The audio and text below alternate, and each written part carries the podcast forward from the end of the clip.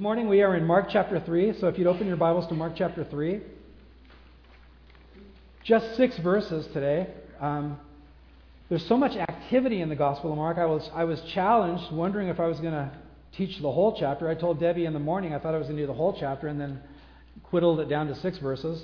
But I think it's better that way, that we kind of keep one main thought for the morning. And so this message is entitled Confronting Man Made Religion. And this is what we see Jesus doing here in Mark chapter 3. So let me read verses 1 to 6, and then we'll have a word of prayer, and then we will dive into our time of study. And he entered the synagogue again, and a man was there who had a withered hand. And they watched him closely, whether he would heal him on the Sabbath, so that they might accuse him. Then he said to the man who had the withered hand, Step forward. And he said to them, Is it lawful on the Sabbath to do good or to do evil, to save life or to kill? But they kept silent. So when he had looked around at them with anger, being grieved by the hardness of their hearts, he said to the man, Stretch out your hand. And he, was, and, he, and he stretched it out, and his hand was restored as whole as the other. Then the Pharisees went out and immediately plotted with the Herodians against him how they might destroy him. Let's pray together. Lord, we need you every hour. Lord, every day of our lives, we need you. We need to understand you. We need to have our minds transformed by your word so that our hearts and our lives can be changed and so we can be in alignment with the goodness of the lives you died to give us, Lord. We want to we want to walk on your narrow path, Lord. We don't, we don't want the broad road that leads to destruction. We want the, the narrow path that leads to life. And Lord, we need to know you and we need to grow in our knowledge of you and we need to hear your voice and, and be sensitive to the moving of your spirit, Lord. And we want to be changed by you and need to be changed by you. And we're blessed to be changed by you, Lord. So have your way with us as we study your word today, God. Speak to us, Lord. Make it real for today in this place and in this hour, Lord. Thank you. In Jesus' name we pray. Amen. Look at your notes, if you would. Um, the, the title of the message, as I said, is Confronting Man Made Religion. Now, the word religion has really gotten a bad rap uh, in recent years. You may have heard this phrase, spiritual but not religious. It's a, it's, a, it's a, way that people like to describe themselves these days. I'm spiritual but not religious. So it's kind of a pushback on what is considered organized religion. Uh, they call themselves SBNR. So if you're having coffee and said, you know, do you believe in God? They might say, I'm SBNR. So now you don't have to go, I'm sorry, you know, are you okay? Is it terminal? You know, you don't, now you know what it means. You know what it means. I'm spiritual but not religious. So that's what that means. Popular phrase among many people today. It's, it's a phrase used to self identify, just read the quote, a life stance of spirituality that takes issue with or objects to. It's a lifestyle that objects to organized religion as the sole or most valuable means of furthering spiritual growth. So basically, this would be, this would be considered organized religion simply because we decided that we're going to meet on Sundays and there's a time and there's a place and there's a staff and there's a book, and so it's kind of organized, and we all more or less decide that we're yeah we're going to agree to that this book is our source of truth, and and so that would be called organized religion in, in some people's minds. And some people, I understand, and I understand there's good reasons for people saying, I don't want anything to do with what is called the organized church, because quite frankly, the organized church has been guilty of many, many things, wrongdoings abuses of power, uh, misfocus, uh, hatred at times. So I understand all that. So the, I, I believe the spiritual but not religious self identity is a pushback from bad experiences with what is called organized religion. Guys, there's some pastors I don't want to be around. Sometimes I don't even be around me, but I'm, here I am stuck with me. But there's other guys that I just don't want to be around. They're, they're, in my opinion, and these are guys in my tribe, in my clan. There's guys that I think are kind of proud and arrogant and on their high horse and look right past people and it, I believe kind of pushing powerful agendas and all that. I don't want to be around that. But I still want to be around Jesus. And Jesus is found in this book, and Jesus has a thing called the church. So we always need to be navigating kind of that tension But some people have kind of abandoned the whole idea of church and they say, I'm spiritual but not religious and I'm against organized religion. I, I like to kind of debate people like that and I would say, well, then, how do you define what you believe? Well, I believe this and this and this. Oh, so you've organized your thoughts. You have an organized religion, but it just is in your mind. But it's an organization of thoughts, and your friend has an organization of thoughts, and that friend and that family and those people have an organization of thoughts. And so, because you've organized your thoughts together, now you have an organized religion. Does that make sense? So we all, it's like it's the old saying, birds of a feather flock together. So they, we're going to like, like, likes like. We like to be with people that we like. And so it's always going to happen. And so I think it's a little bit of a hmm, shall I say it, a little bit of a cop out. Because we're going to kind of replicate that thing somewhere else, except that we're going to put ourselves at the center of it and we're going to determine what we like and what we don't like. That kind of idea. So. But the word religion has gotten a bad name because of abuses in church. I understand that. And I understand why people are, are angry in some cases. I am too.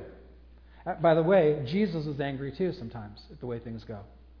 Now, just as, as Christians, we often say that Christianity is not religion, it's a relationship. Right? How many of you guys have heard that before? It's not, okay. Yes, it is a relationship, but Christianity is a religion. And religion is not a bad word. It's gotten a bad rap because of those who abuse religion. But look, look at your notes, James 1. If anyone amongst you thinks he, thinks he is religious, does not bridle his tongue, but deceives his own heart, this one's religion is useless. Now, now God, through James, tells us that religion can be good. Pure and undefiled religion before God and the Father is this to visit orphans and widows in their trouble, to keep oneself unspotted from the world. So, guys, Christianity is a religion. Religion is not a bad word. I see Christians making YouTube videos saying, I'm not into religion, I'm into relationship. Well, no, you're into religion too, because if you have a relationship with Jesus, that's based on the Christian religion. But the, the, the, whole word religion gets jettisoned because of abuses, and I understand that. So you guys, you guys are tracking with me, right? You guys understand that. Christianity is a religion, but it's a religion that leads us into relationship. Now, there is religion that does not lead us into relationship. And that's what we want to avoid, and that's what a lot of people push back on, and they should. If there's a religion that dominates you and hurts you and stifles you and I mean, from, from the, the blessings of God, if it prevents or delays the blessings of God, that's man made religion, and we don't want anything to do with that, and we should push back on that. So, this is what is at issue here in Mark chapter 3, verses 1 to 6. I'm Going to just go, go through the verses. Verse 1. He entered the synagogue again, and a man was there who had a withered hand. So, just notice, passing, Jesus made a habit of being in church. Jesus, it was called the synagogue. They were, they were practicing Judaism, but Jesus made a habit. We often see him gathering together with God's people. The, the, the, book of Hebrews, chapter 10, says, Let us not be forsaking the assembling of the saints, as is the manner of some. So you guys are here. We're assembled together. Hope, hopefully you're a saint. As Raul Ries would say, if you're a saint, you're an ain't. Ching. Be a saint. A saint means set apart for God. It means to be a Christian. So Christians are to gather together. Jesus to gather together with God's people. He made it a habit. In Luke chapter 6, there's a parallel passage. It also tells us, Luke tells us, that Jesus was teaching in church that day. There was a man there whose hand was withered. Luke chapter 6 tells us it was his right hand. So that's the right hand is the predominant hand for most people. So that would mean no work or very, very limited work. It's, in, it's impacting his family life, it's impacting his income, it's impacting everything. Now, Jesus goes into the synagogue, and we need to remember that he had already experienced a lot of opposition from religious rulers. Guess where the religious rulers were? In the synagogue. So Jesus knows, I believe, going into the synagogue, he's walking in to an adversarial situation. He already knows that. We saw back in Mark chapter 2 Remember the man, the paralytic man? They lowered him down through the roof because they couldn't get in through the door. Jesus said, My son, your sins are forgiven you. The scribes were there. They said, Who can forgive sins except God? And Jesus said, What do you think is easier to say, tell a man, pick up his bed and walk, or for, your sins are forgiven? But to show you that I have the authority to forgive sins, that I am God, pick up your bed and walk, and so on. And they objected to that because Jesus was identifying himself as divine. Rightly so. So there was opposition there. They were pushing back. They didn't believe that God could be a man, that God would come in the form of man.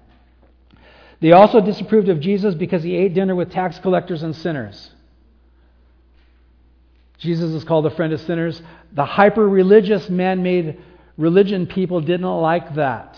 They thought if you were religious, you, there are certain people that you just never, ever hang around with. And so they disapproved of Jesus for that. So, him to go into the synagogue, you guys, I believe was an act of obedience to his Father. The Bible says that Jesus was full of the, full of the Holy Spirit. Yes, he was God in the flesh, but all, he was also fully man. And you need to understand something.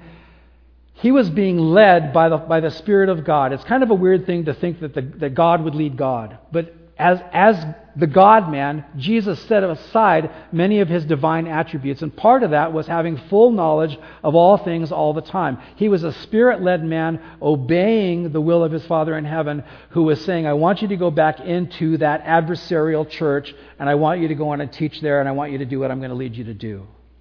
All I'm saying is this this whole thing happens because Jesus was obedient and not afraid to be in a place where he's going to get pushback.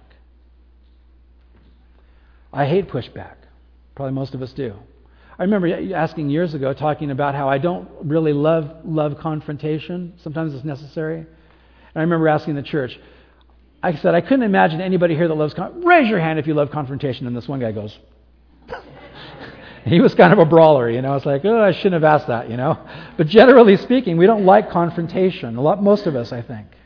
But Jesus was willing to walk back into that place where he can anticipate it's going to be difficult. Just keep that in mind. We need to remember that this isn't just happening in a vacuum. It's like you maybe going, ooh, sorry to say this, to family dinner, holiday family dinner, and it's like, oh, there's Uncle Fred. We always don't get along, you know, that kind of thing. But you're there anyway, okay? You're there anyway. I know some people right now within our congregation struggling with work situations because there's opposition at work, but they go back into it anyway. So Jesus is walking back into uh, an opposing environment. Look at verse 2. And they watched him closely whether he would heal them on the Sabbath so that they might accuse him. The spiritual leaders, the religious leaders, came up from Jerusalem about 80 miles south of Capernaum, and they made the journey up there to keep another. They were there to spy on Jesus. They want to make sure that he's not there misleading the people, leading the people astray. These guys are the keeper of, keepers of truth. They're there to protect the nation. So they're there to watch out for Jesus, and they were there to find things to accuse him of. Now, now it's interesting. They watched him closely whether he would heal him on the Sabbath. It's interesting that they had a great expectation that he would do a good thing. The enemies of Jesus had great expectation that he would heal, which is a great thing. May that be so with us, right? May we have an expectation that Jesus is for us and not against us, and he wants to do good things in our life. They were not there to worship, they were not there to learn, they were there to find fault. They expected Jesus would heal the man. They didn't look upon Jesus with favor but with criticism. They didn't hope for the man's healing. They were there for negative reasons. Look at the application. That's like us coming to church, not hoping that people get blessed, but hoping to find fault with others so that you can criticize them. That's like you waking up, on a Saturday night, you're thinking, got to get up early on Sunday morning, can't wait to get to church so I can criticize somebody. Not here to learn, not here to worship. You're here to, to, to find fault with people. Any one of us can do it. 10% of 90% or 80, 20, 70, 30. It can be in our hearts. Any one of us can do it. That's the only reason these guys were here. They weren't there to worship, they weren't there to learn. They traveled 80 miles by foot or on horseback so they could be there to find fault with Jesus, to scrutinize him. Now, this whole thing is, is pivoting around, look at verse 2. They watched him closely whether he would heal him on the Sabbath so that they might accuse him, so they might bring charges against him. God had commanded Israel that the Sabbath day was a day of rest. Now, you need to understand something. There's an Old Testament and there's a New Testament. And the Old Testament was God's agreement with the nation of Israel. And they were a theocracy, which means their government and their religion were, were, to, were mixed together. We are not a, a theocracy, obviously, in the United States. What applied to them legally can often apply to us in principle, but it's a different relationship. Same values, but a different relationship. Remember at the Last Supper, Jesus said, Behold, I make a new covenant with you, a new agreement. So the Old Testament was the old covenant. We live in the new covenant. So, under the old covenant between God and the Jewish people, this is what it said Exodus 31. Look at your notes. God said to the nation of Israel, You shall keep the Sabbath, therefore, for it is holy to you. Everyone who profanes it shall surely be put to death. Whoever does any work on it, that person shall be cut off from among his people. This is how serious God was with the Jewish nation. Verse 15 Work shall be done six days. The seventh is the Sabbath of rest, holy to the Lord. Whoever does any work on the Sabbath day, he shall be surely put to death. Therefore, let the children of Israel keep the Sabbath, to observe the Sabbath throughout their generations. Notice, therefore, let the children of Israel keep the Sabbath, to observe the Sabbath throughout their generations as a perpetual covenant. Verse 17, guys, notice this. It is a sign between me and the children of Israel forever. In six days the Lord made the heavens and the earth. On the seventh day he rested and was refreshed. This is the world that Jesus was living in. So the religious leaders from Jerusalem, they, they saw that, and that's what God said don't work. And so they like to say, well, what does that mean? What does it mean to not work? It's almost as if they would, were saying, we can't trust people to make up their own minds, we'll make up their minds for them. Which is often what man made religion does, right? There's no room to think things through or debate. You're just going to do what we tell you. You're going to think the way we tell you to think. So, look down at the bottom of page one. Their man made traditions regarding the Sabbath. Just going to read this. this is historically documented, so this is, this is how far they took God's intention. God's intention, have a day of rest. They made it complicated. The religious leaders only permitted Sabbath healing under life or death situations. Man with a withered hand, is that life or death? No, it's not life or death. In their minds, they're thinking, Jesus, if you're going to heal the guy, do it tomorrow. You don't need to do it today. You're going to heal the guy, he can suffer another day. We can delay the blessing of God so that we can keep the rules that we created. Yes, God said, don't work on the Sabbath day, but we think healing is working, so therefore let him suffer another day longer so that you don't violate our rules. That's man made religion. You guys with me? In their minds, healing on the Sabbath was a violation and deserving of death. This is what William Barclay, commentator that's really good on history, don't recommend him in other areas. He doesn't believe in the supernatural or in miracles or anything like that, but he is really good for history. William Barclay said this A woman in childbirth might be helped on the Sabbath. Well, that's nice.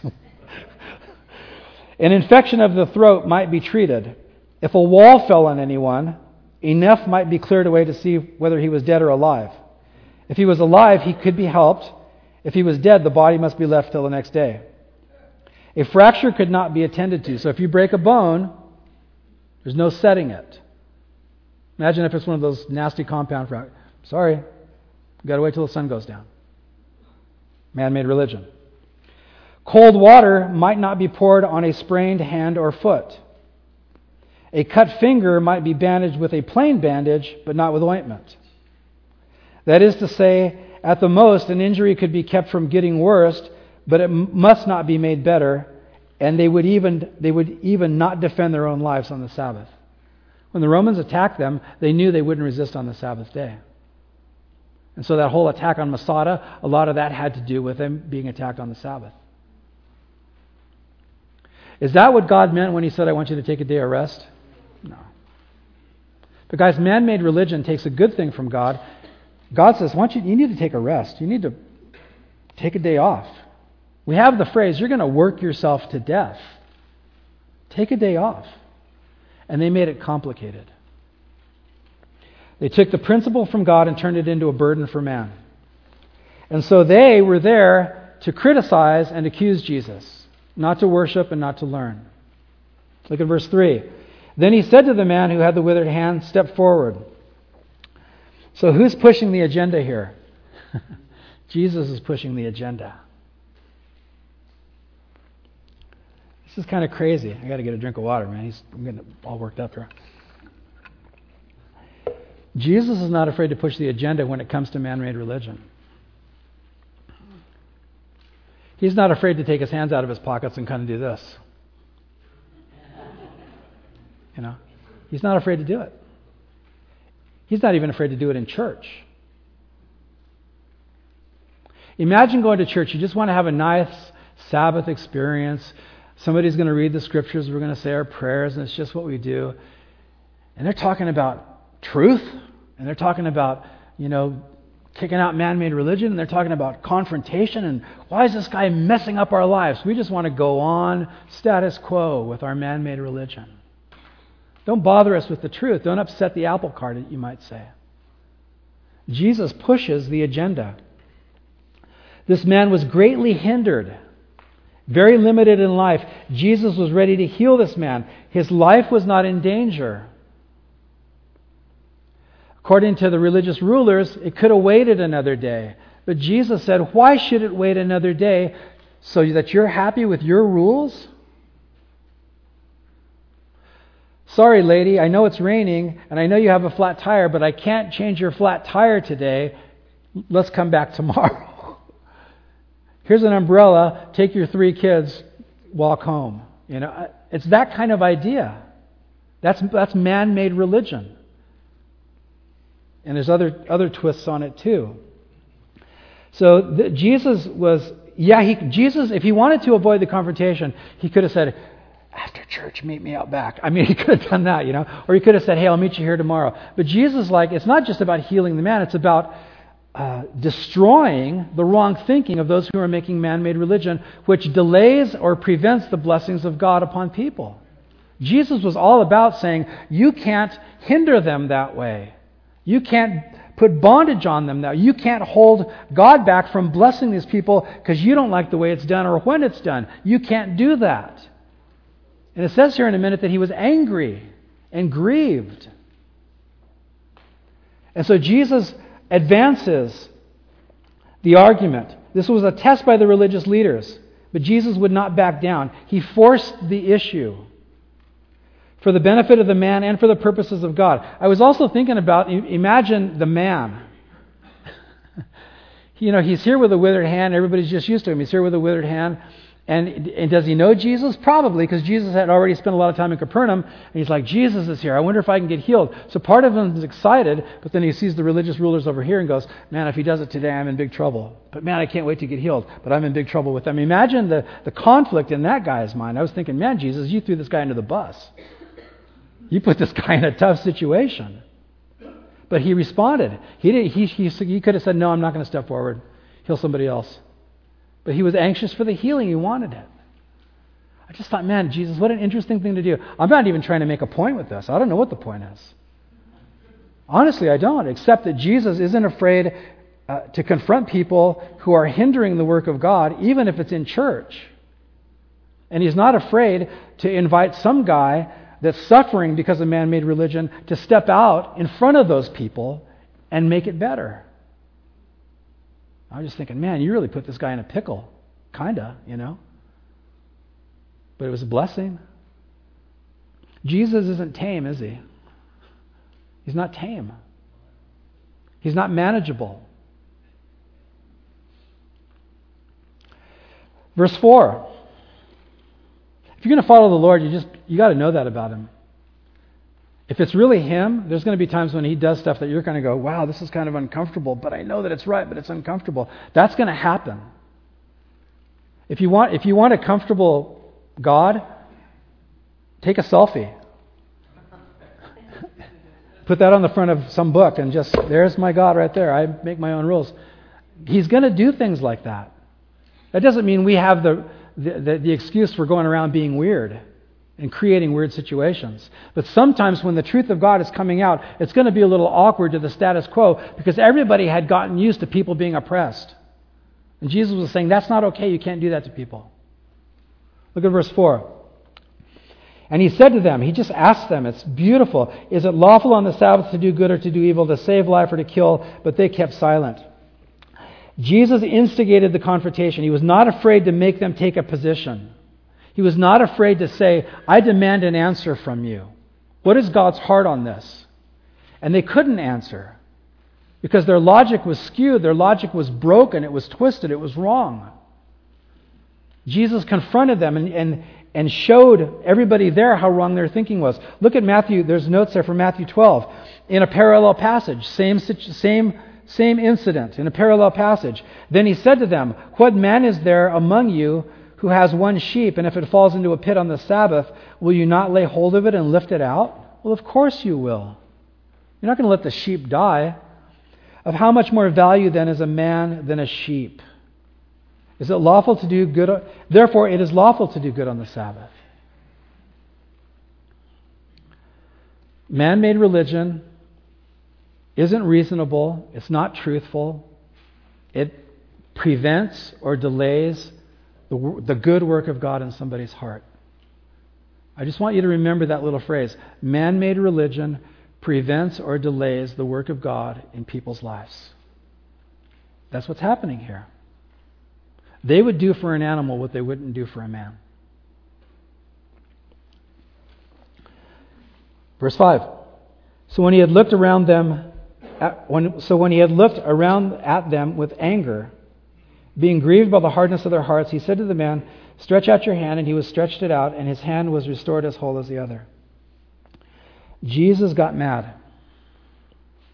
Jesus had a holy anger. This wasn't selfish, it wasn't uh, just emotional. He, he, he wasn't angry because he was offended that they disagreed with him. There was nothing personal about this. He was angry with the anger of God. Their hearts were hard against Jesus and against God's true intentions of God for man, more concerned for traditions than the man. Guys, look at your notes here. Ephesians 4:26. Ephesians 4 is a passage about the unity of the church. Little little bit of a rabbit trail, but it ties in. If you read Ephesians 4, it's all about keeping unity in the church, learning to live with one another, learning to work things out, learning to forgive one another, speaking the truth in love, suffering along with each other. It's about all, all the things that we have to do. And I really appreciate what Pastor Rob says about this whole idea of church family. Guys, the church, one of, one of the descriptions of, of, of the local church in the Bible is family. And increasingly, we need to see each other that way. If God has brought you here and this is your home church, this is family. This is our forever family. And I understand blood family and blood relatives and all of that. I understand that. But I have unsafe family members, and maybe some of you guys do too. I'm going to go out on a limb here for, for some people. There is, there is greater value and deeper commitment among the body of Christ, there should be, I believe, than even among family members because of the eternal aspect of it. I'm not saying ignore your family, not love your family. I'm, there are going to be times when you should skip church to be with your family. I'm not trying to make all those fine tuned decisions for you. I'm just saying the eternal aspect of the body of Christ often gets overlooked. Often. And I think God greatly exalts the body of Christ and the local congregation. Ephesians chapter 4 is all about unity in the church. And then at the end of the chapter, Paul starts talking about things that break unity lying and, and just bad attitudes with, with each other. And then you know what he says? Ephesians chapter 4, verse 26 Be angry. When the church can't get along, be mad. Be angry. The, the, verb is in the imperative form, which means it's a command. You should be angry about this. You shouldn't be passive that people in church aren't getting along well. It should bother us when people are fighting in the body of Christ. It should bother us. If there's somebody that's unwilling to reconcile or all that, and those things are difficult, I go through them, you go through them, but we should be angry about that. It's a holy anger. It's not, it's not a, a passive uh, uh, compromise that God is saying, oh, if you're angry, I guess it's okay. No, He says you should be angry. You should be angry when the church is falling apart because people won't love each other. It's a command, guys. And that's why it's totally legit that Jesus, here, verse 5, he looks around them with anger. Your man made religion is making this guy's life miserable. We should be angry at that. And he's grieved at the hardness of their heart. Imagine that look. Boy, that's the look you don't want to get from Jesus, right? Imagine that look. What did it look like? I mean, it's like laser beams, like play that Star Wars sound, you know. Like, man, it was right to be angry. Jesus is angry at man made religion because it delays and prevents the blessings of God in people's lives. And so he's mad, and I think we should be mad about it too. Whenever we confront it, and we shouldn't be afraid to confront it in love, with decency, with respect, with integrity, but with truth. When I hear about people doing stuff in the name of Jesus that is ripping people off, I get mad. You should get mad too. Yes or no? We should be angry at that. And that's what this was about. Being passive isn't, doesn't mean you're being godly. Sometimes being passive means you're carnal. There's a place where we should be angry at things and not sin. Be angry and don't sin. The anger of man does not produce the righteousness of God, but the anger of God can produce the righteousness of God. Verse 5 again, going into 6. He looked around them at, he looked around at them with anger, being grieved by the hardness of their hearts. He said to the man, Stretch out your hand. And he stretched it out, and his hand was restored as whole as the other. Notice the response. Then the Pharisees went out and immediately plotted with the Herodians against him, how they might destroy him. Now, the Herodians. These were Jews who were influential political supporters of Herod. Let me just read the notes. Herod was the king installed by the Romans at the time. Israel had an occupying force there in Rome. Occupying a foreign government was there running the show. Most Jews hated the Romans who were the occupying force, but the Herodians believed it was better to compromise with them just to keep the peace. The Pharisees were really agitated and against the Romans. The Herodians had a pretend love for them. The Pharisees and the Herodians, guys, never got along. They hated each other, except now. And this is the first time we read in the Gospel of Mark about them planning to kill Jesus. This is, this is how, I just want you guys, don't miss it. You, you're not missing it, are you? You guys are smart. I know you're smart, right? Who's smart? You guys are smart here. You guys are listening and you're thinking. This is what confronting man made religion can cause. This is how entrenched people can be in them saying, This is the way it's going to be for me. Can I tell you guys a story? Yes, Pastor Bill? Think, okay. I talked to a church leader one time, and I, I, I think I was being angry and not sinning. I'll find out someday. And he was talking about the way they ran their church, and I said to him, The way you run your church is not biblical. This was an older man. It took me a lot to get there. I said, The way you run your church is not biblical. And this is his response Biblical or not, that's the way we do it. Thank you. I'm glad you got that. Biblical or not, that's how we do things around here. That church no longer exists. They ran themselves into the ground. God couldn't bless it. Man made religion. The Pharisees and the Herodians, they were so angry that the enemies came together and they said, We have to get rid of this guy that's upsetting our man made religion. And Jesus was not afraid to confront them about it and talk about it, challenge them. I want you to look down at the applications down at the bottom of the page. If you have any questions, please text them in. And as we do each week, we're going to end with some music and some time of prayer. And you can stay seated where you're at and pray, or there's going to be people up here to pray for you if you want some prayer. But this is where, this is the, the part of the morning where we have to say, okay, how does this apply to me? Because if it doesn't apply to us, guys, we should just go out, go bowling on Sunday mornings or something. We should do something else. If this isn't relevant to our lives today, we're wasting our time unless we just like head knowledge. This has to transform our lives. It has to. So, applications, I'm just going to read through it. Number one, if you're a follower of Jesus, beware of man made religion. Watch out for it. How do you know if something is man made religion or not? By knowing your Bible better. There's an old story. A lot of you guys have heard it. When bankers, when tellers are, are getting work at the bank, they're trained to, to be able to identify counterfeit bills. But the way that they're trained to identify counterfeit bills is by touching the real ones all the time. They touch the real ones all the time. When a counterfeit comes through, it doesn't feel right. How do they know it doesn't feel right? Because they're, they're used, they're very familiar with what's true, the real thing. So, how do you guard yourself against man made religion? By knowing your Bibles, by, by reading your Bibles, increasingly growing in your knowledge of God and His ways. Look at your notes. Some man made religion comes from those that are false teachers and reject the Bible. I think there are many people today that are false teachers. Sometimes it's not what they teach, it's what they leave out. And what, sometimes what they leave out can create a man made religion. Some man made religion comes from our misunderstanding and misapplication of the Bible. Let me read this and I'm going to talk about it. It's possible to have a right view of salvation and a very wrong view of other topics. A Christian can have a partially man made religion because of lack of knowledge. Psalm 119 Your word is a lamp to my feet and a light to my path. Now, now, this just occurred to me, and I do believe God gave me some insight on it, so I'm just going to share it with you guys.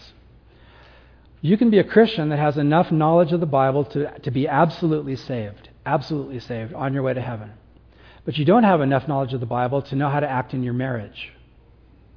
I remember counseling some people one time, and the guy's favorite verse talked about Abraham um, and Sarah and how Sarah called Abraham Lord, which means master. That was the guy's favorite verse. They're no longer married. He had incomplete knowledge of biblical truth regarding marriage. He, did, he forgot about Ephesians chapter 5 love your wife the way Christ loved the church and gave himself for her. He, all he wanted his wife to do was to call him Lord. I'm serious. It was that bad. He had man made religion. As a Christian, what did it do? It prevented and delayed the blessings of godly marriage in his life and in her life. In fact, he ended up getting arrested for the way he treated his wife. A guy that supposedly was saved, knowing John 3:16, he had that part right, but he had man-made Christianity. His Christianity wasn't biblical Christianity. It was partial truth about the salvation found in Jesus, and the rest of it was ignorance, and he filled in the gaps. Guess what, guys? When we don't have the truth, we'll fill it in with something else. I knew a Christian, I was telling the guys this morning, we meet at 7:30 for a leadership meeting and just sitting around and reading. I remember going to a church that was really, really big on worship, and this guy loved to raise his hands, and he told me afterwards he felt so guilty because God deserves everything, and he felt so condemned because he couldn't keep his arms lifted for an hour. And I just said, man, it's like God knows your heart, and he had man made religion. God deserves everything. I should be able to lift my arms for an hour. No, you can't.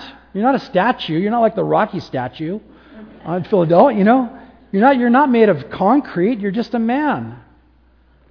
What, what, how would I give him better, better counsel? There is no condemnation for those who are in Christ Jesus. The spirit is willing, but the flesh is weak. Jesus understands that you you really want to lift your hands for an hour, but you're only good for like 15 minutes, and then you have to take a two minute break and then back up again. And it's okay. He had man made religion. And as a result, he was condemning himself. You guys with me? Some of us, when we sin, we're so aware of our sins, but we're so unaware of the grace of God. We have, we're Christians. We, Jesus is our Savior, but we're so unfamiliar with the doctrines of grace that we condemn ourselves all the time. And we live under condemnation all the time because we inadvertently, because we don't read our Bibles enough or study them enough, we have man made religion as Christians. And what's the result? We're preventing and delaying the blessings of God in our lives. I was teaching a Bible study to kids in the 80s. And one young lady came up to me and she said, Bill, I wasn't a pastor yet, so it was just plain old Bill. And plain old Bill's fine. And, and she says, You know, we really love your studies. And I'm like, Yeah, cool. And she goes, But we always leave feeling really bad. That's because I'm really good at beating the sheep. That's what shepherds do, right? They just beat the sheep. That's all I was doing. Why? Because I was beating myself. And I determined, I did a nine part study on the different Greek definitions of sin. I was so into identifying sin and this and that. Sue, Sue, oh, you need to know what you're doing and all of that. And I said, I'm not going to study that anymore. I need to study the love of God. And I just got, I needed, a, I needed a balance. Up to that point, I was a Christian, but part of my faith was man made. And as a result, I was beating people up because as a Christian, I had man made religion. Through what? Negligence and, and ignorance of the rest of the Word of God. Guys, as Christians, it's not just this kind of stuff with the Pharisees, it's us. It's you. It's me. Is your marriage out of balance and you're responding the wrong way and you're, you're trapped in this negative, uh, destructive rut and everything? You have some man made religion maybe going on because you're not seeing your marriage the way God wants you to see your marriage. Husbands, love your wives the way Christ loved the church and give yourself up for her. Wives, respect your husbands. For the, for the married crowd in here, that's, that's the biblical balance there. That's, that's God made religion right there for marriage. Raise your kids to know the Lord etc. You guys with me? So if we're not studying the Bible and just know enough to get saved, the rest of, we have to fill in the blanks. How do I function? How do I function at work? What am I supposed to do about these movies? What do I what am I supposed to do with alcohol? How am I supposed to am I supposed to be a vegetarian or a meat eater or what am I supposed to do with life? Read your Bibles. Because we have to make these decisions. And if we're not getting God's word, then we're filling in the blanks with what? Our own noodles. It's man made noodleology. Doesn't do us any good, right? You guys with me? Some of us have been Christians a long time, you know what? But we're still, we're, we're a mile wide and an inch deep in some of the things of God. Because we're not reading the Word. We need God to reveal His Word to us. Jesus wasn't afraid to upset those who were practicing man made religion. And I just want to say this today. Some of us might be so entrenched in getting used to feeling condemned all the time, it's going to be a shock when Jesus upsets your man made religion and says, You need to trust me for grace. I can't trust you for grace. I'm such a bad person. I know you're a bad person.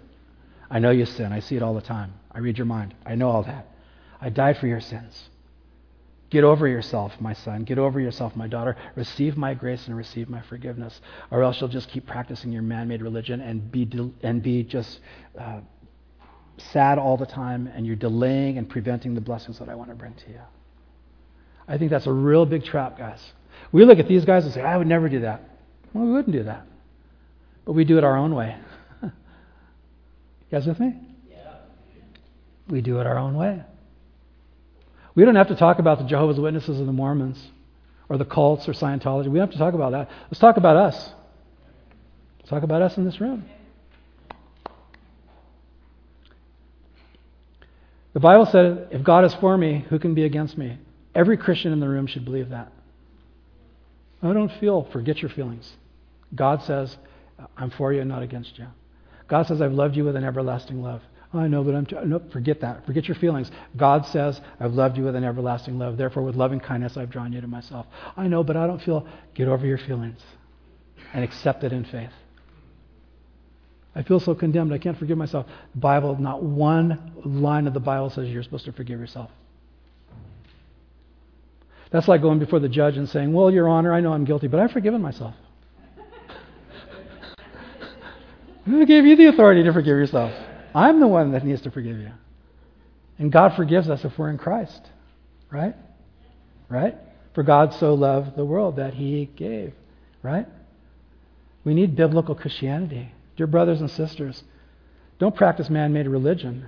Inadvertently, some kind of twisted form of Christianity. Don't do it. Read your Bibles. Finally,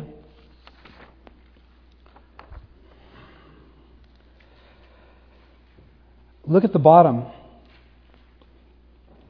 Number three, man made religion puts people under bondage. It puts, we put ourselves under bondage. In the book of Acts, they were deciding what to do with the Gentiles. Shall we make them Jews? No. They said there, Why do you test God by putting a yoke on the neck of the disciples which neither we or our fathers could bear? We couldn't do this. Why are we going to make life hard for them? We're going to live in the grace of God. Conversely, guys, number four, and we're going to end with this. We need to understand, dear brothers and sisters, please, please take this in. Please, please receive this. Understand that the Christian religion, that Jesus, the Christian religion leads people to Jesus and to freedom. Look at this, 8, John 8:31. Look at your notes. Look at your notes. Get your eyes on them. Then Jesus said to those Jews who believed in him, If you abide in my word, you are my disciples indeed, and you shall know the truth, and the truth shall make you free.